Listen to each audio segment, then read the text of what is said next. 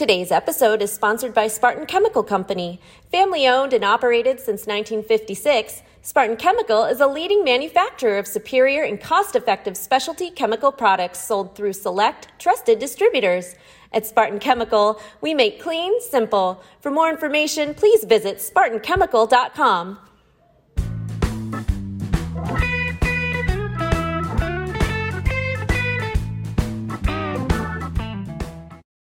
Today, I'm pleased to welcome Branton Insero, the ISSA Senior Director of Education, Training, Certifications, and Standards. Brant, welcome to the program. Jeff, it's always a delight to see you, my friend. Same here. Today, we're going to talk about some interesting news, some breaking news, so to speak. And it's all about what you've been working on recently. Tell us about that.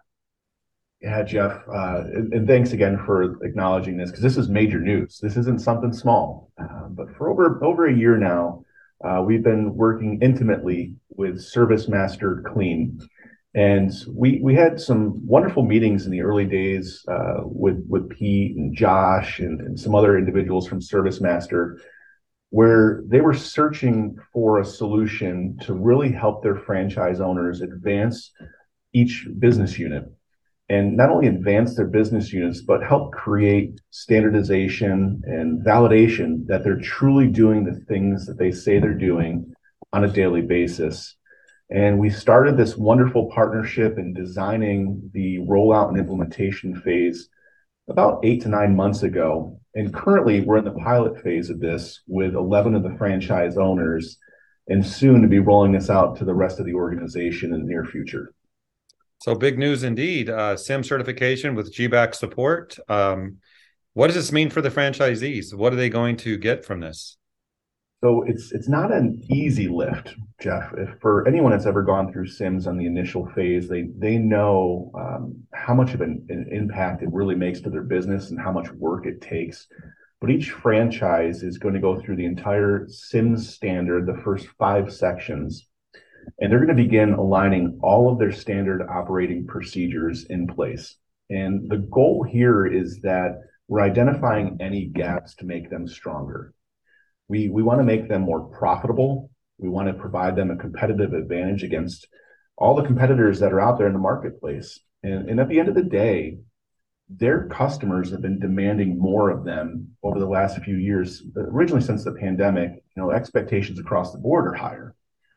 But with, with ServiceMaster specifically, they do a really nice job from a corporate standpoint with all of their templates and direction that they provide their franchises. They support them uh, really nice.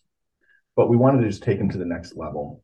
Uh, we're hoping to see that they reduce operating costs. They're going to increase their employee retention, uh, just as so many other CIMS organizations have seen in the past.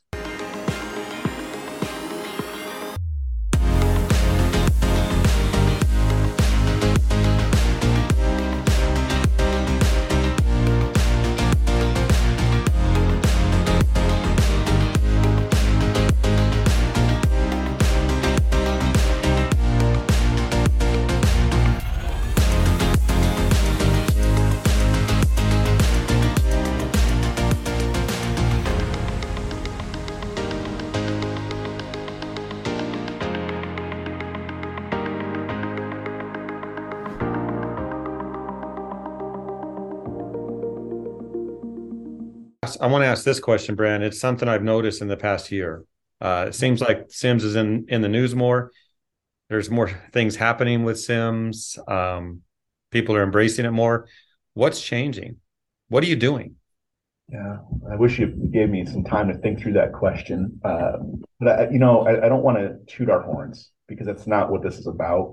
Uh, it's really about our members and it's about the industry as a whole. And uh, really since 2020, roughly, everyone has looked to the cleaning industry to say, you know, we want to do things better. We want to be more effective.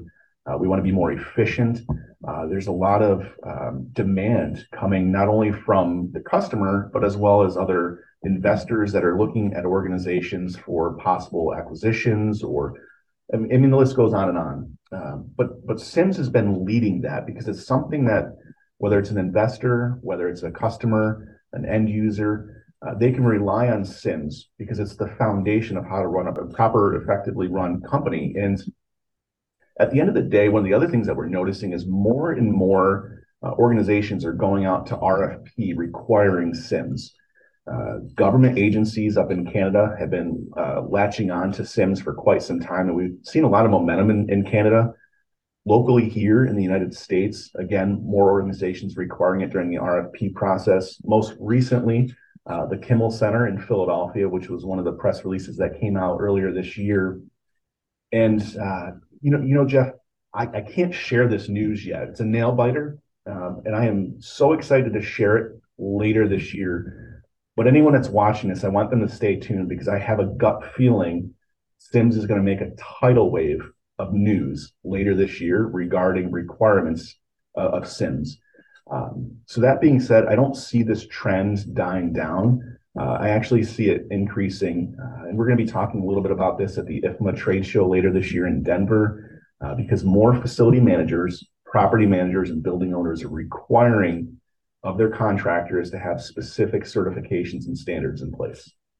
That's what I call a proper cliffhanger, Brant. So I guess if you're not going to tell us, we'll wait for the news.